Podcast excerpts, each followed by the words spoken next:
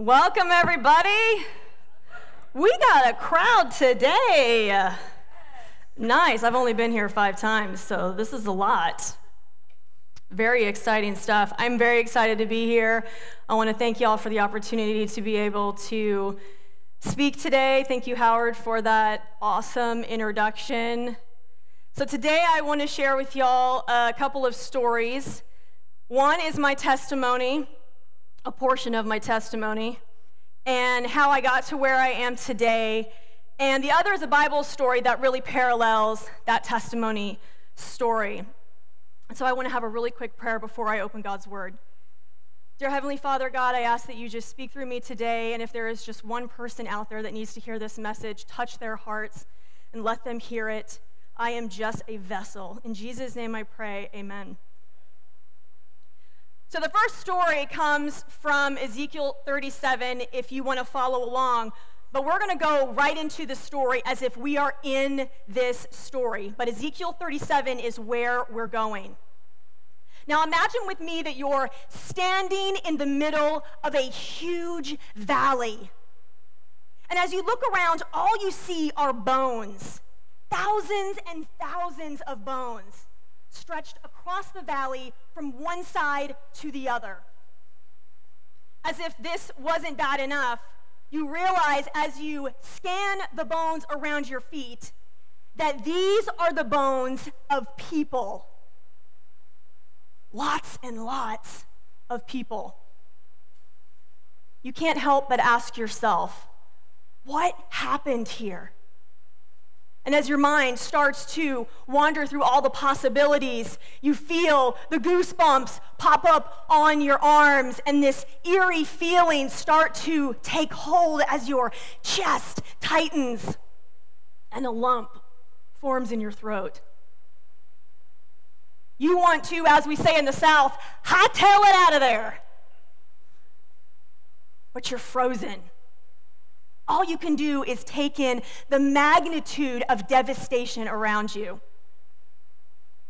Then a question is asked of you Can these bones live?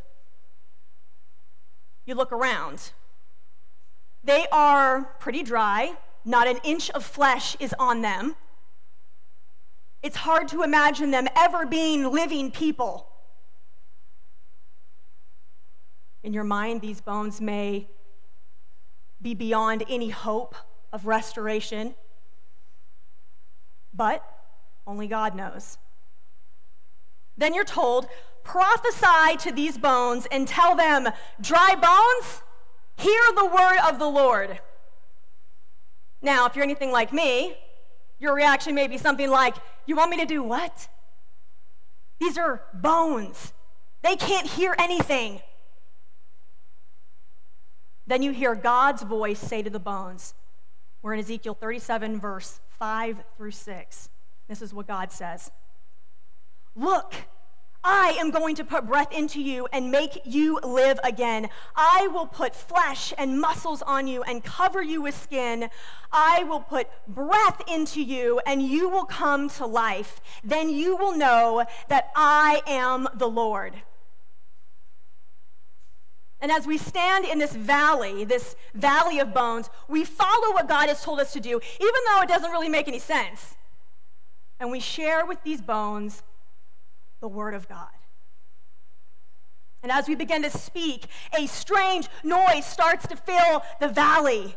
And then the ground begins to shake. The bones at our feet start darting this way and sliding that way as they begin connecting with each other. We speak louder, proclaiming the word of God, trying to pitch our voice over the noise that is now thundering through the valley. Our eyes are as big as saucers as we watch the bones connect, forming legs and arms and bodies. And then the skeletons all around us begin to form muscle and tissue over each bone. Then one body after another is covered in skin. Now, our mouths are probably gaping just a little as we realize that we are no longer in a valley of dry bones, but a valley of bodies. We should be afraid, more like terrified. But adrenaline is surging through us as we realize the power of God. Then another command comes to speak a prophetic message, and we say, as the Lord tells us, we're now in verse 9. Come, O breath from the four winds, breathe into these dead bodies so they may live again. And as the words leave our lips, a gushing wind sweeps through the valley, almost taking us off our feet. And we hear in unison as the whole valley of bodies takes in the breath.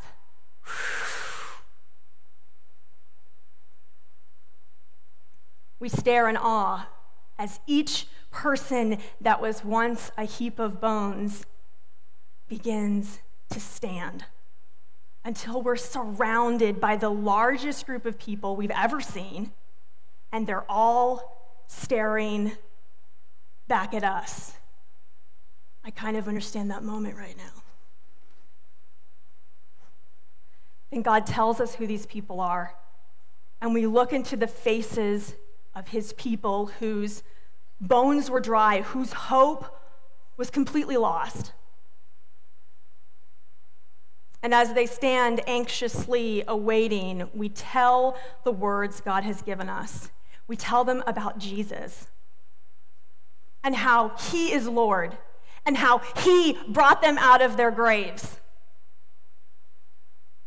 We tell them how he will put his spirit in them, and they will live. And they will know that it was all because of Jesus. This incredible vision was experienced by Ezekiel, this amazing young man called by God to prophesy to Israel. And he has this vision of this valley of bones. And God asks Ezekiel in verse 3 can these bones live?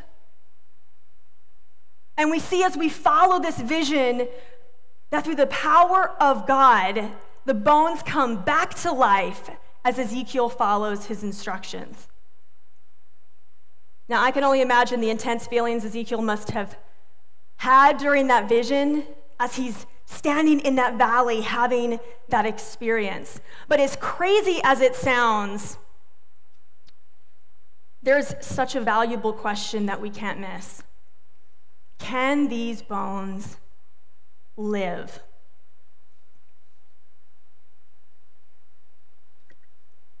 When I was reading about Ezekiel's vision and hearing in my own mind this question, I could not help but think about my own life. It took me back to a time when I was just like these bones. To most, I was too far gone. I was desperate and living out each day in this dark valley that I couldn't escape from. The first time I realized I was in this valley was just over 20 years ago. I had just graduated from academy. I was standing in my bathroom, rejected and broken, because my boyfriend who I thought was the one,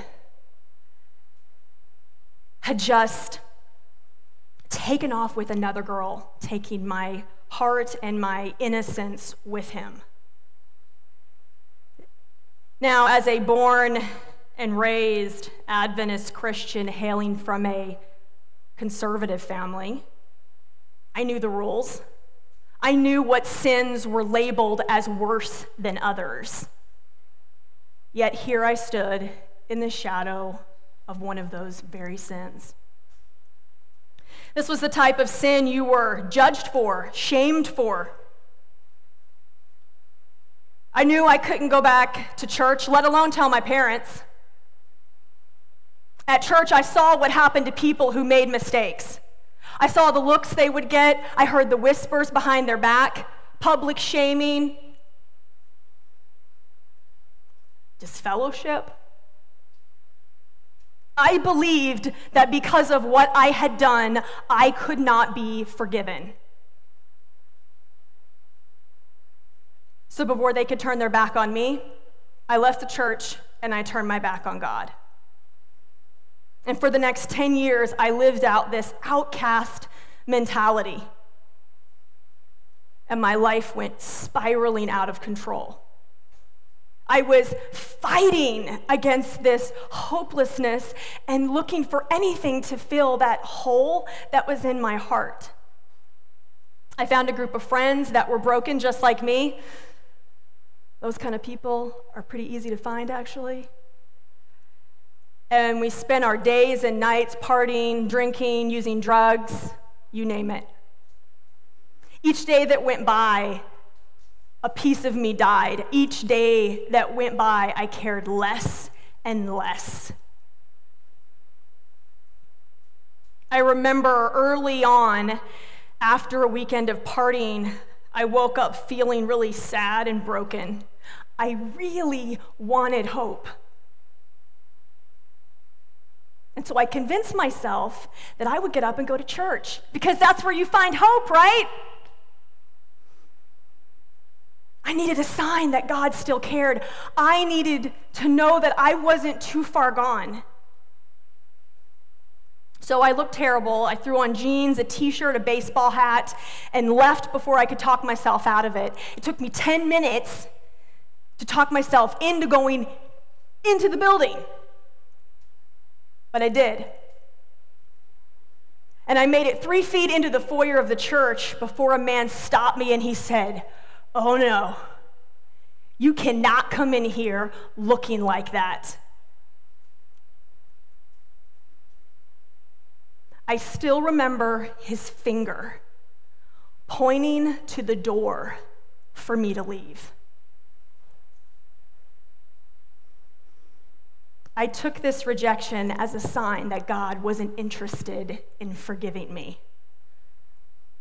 I walked out of that church and stumbled farther and farther into that valley. And I had moments where I tried to sober up. I would see friends OD, I would see friends die, but nothing ever seemed to stick. I was stuck in this cycle of addiction. At one point, I had made some big changes in my life to try and get back on track. I quit my job, got a new one, I dumped the friends. I wanted to clean slate it and just start over. I even had a date with a new guy. I remember while I was on this date, I went into the hallway of the restaurant to call my friend to tell her how it was going. And I was really excited. I said, This is going great. He's so nice. And I'm just so excited because I think that I can really stick with my sobriety this time. I went back to the date, finished my drink, and then everything went dark. This nice guy drugged me and assaulted me in the worst possible way.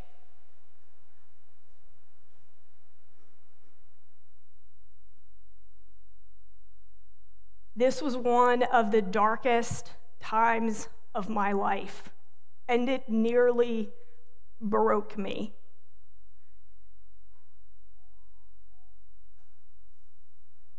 I had never felt so hopeless.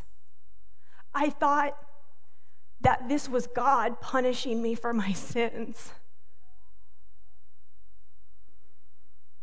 But little did I know, God had not deserted me. And even though I didn't realize it at the time, He was right there holding me, crying with me, loving me. And I made it through. After a long time, I began seeing a light at the end of the tunnel. And it was a total act of God how I met my husband Joe. That's a whole nother story. But he has been this light in my life. But we went through a lot. I struggled with my emptiness, my brokenness. I didn't think I deserved to be loved. And even though I found love, that's not good enough to forgive me for my mistakes. It wasn't good enough to save me. I relapsed multiple times, but he never gave up on me. Finally, May 27th, 2007, I said, No more. I'm done with this. I entered therapy, and with Joe by my side, I sobered up and have never looked back. In fact, five days from today is 14 years sober. Yes.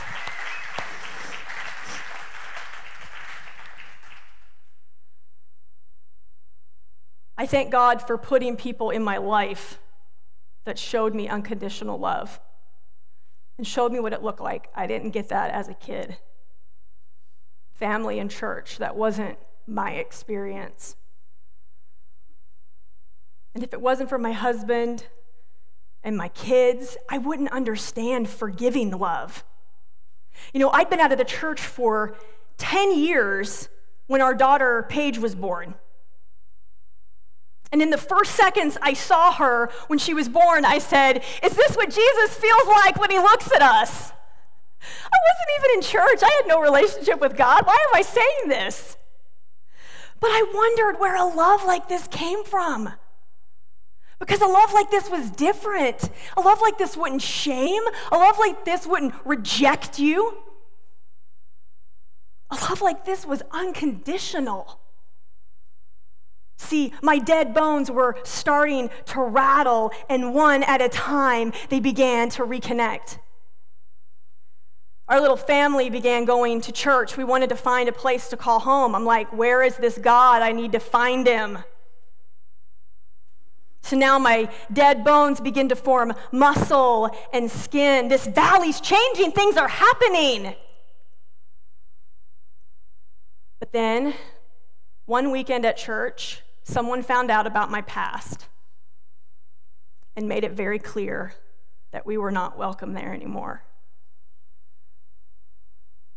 So here I lay in the valley, no longer bones, yet still dead.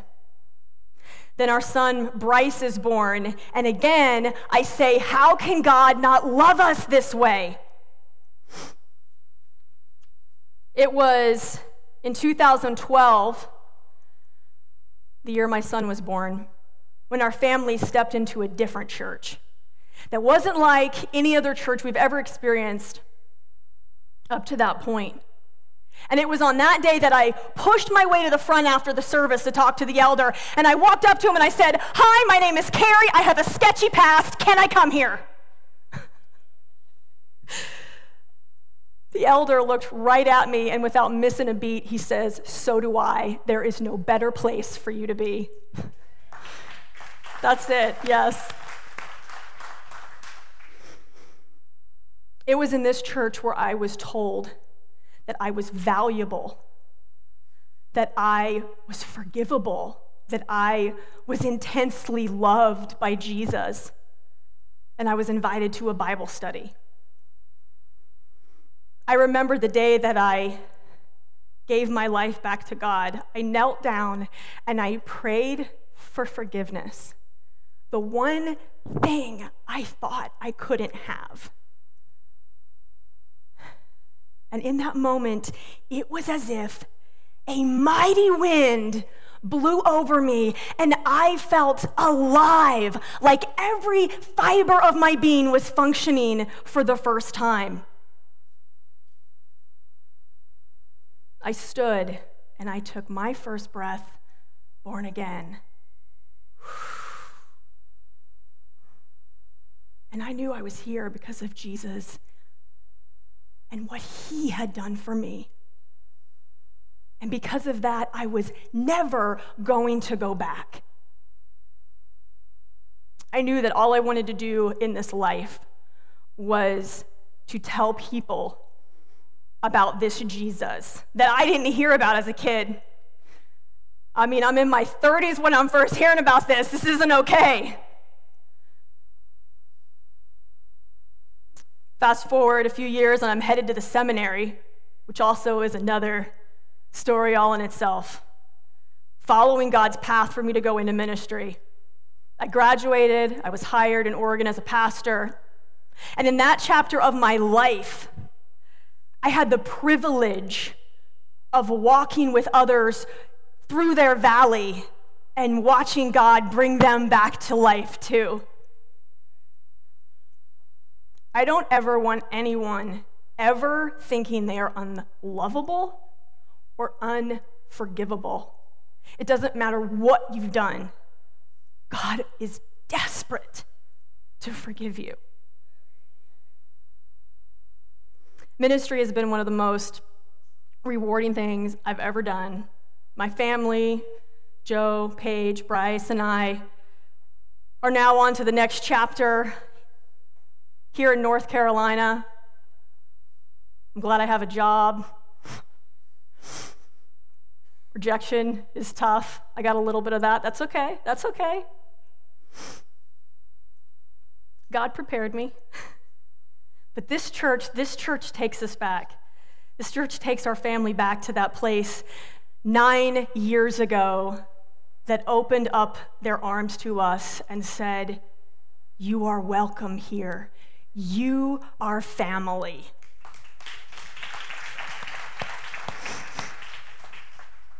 It is said that you can't choose your family. I disagree. Family are those in our lives who show us unconditional love. I had to choose my family. My family are my aunts and uncles who stepped in to fill the gap and loved me as their own. Family is my husband and kids who see me for me. Family is walking into this church and seeing Welcome Home on the big screen when you come into the sanctuary. Family truly is each and every one of you. A couple of weeks ago, on our second Sabbath here, Madison said to me, You are family. And she had no idea what our family has been through or my struggle with that word. But God used her to remind us where we belong. So, my family, in closing, I want to remind you that there are people all around us that are in this valley. And maybe they struggle with addiction, hurt. Maybe they feel shame. Maybe they've experienced rejection.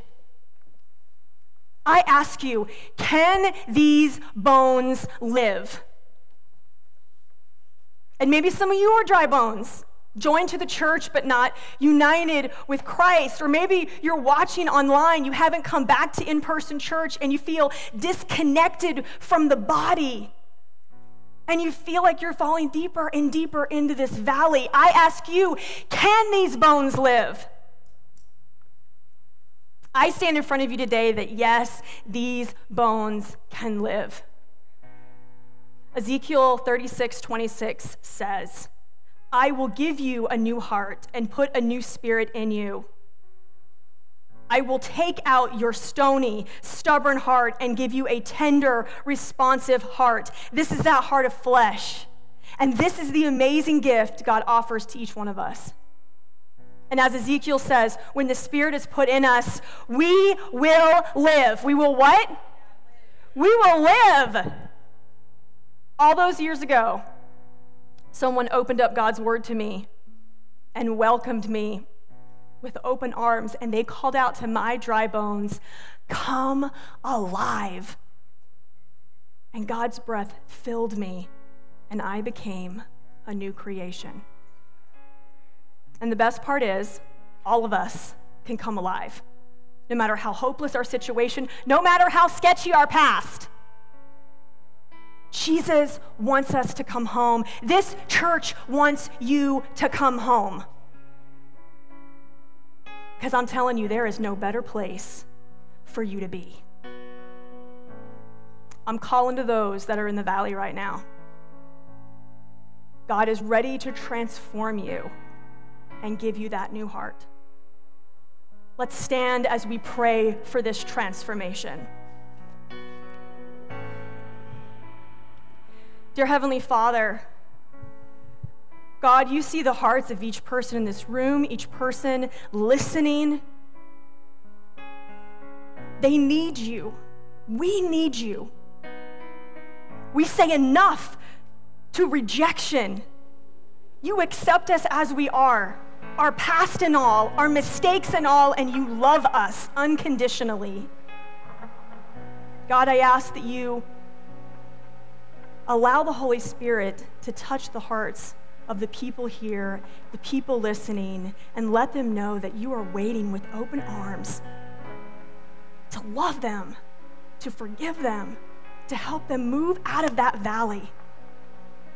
And may each of us, by faith, stand at that valley and call to those, come alive, and to be that shining light that someone so desperately needs.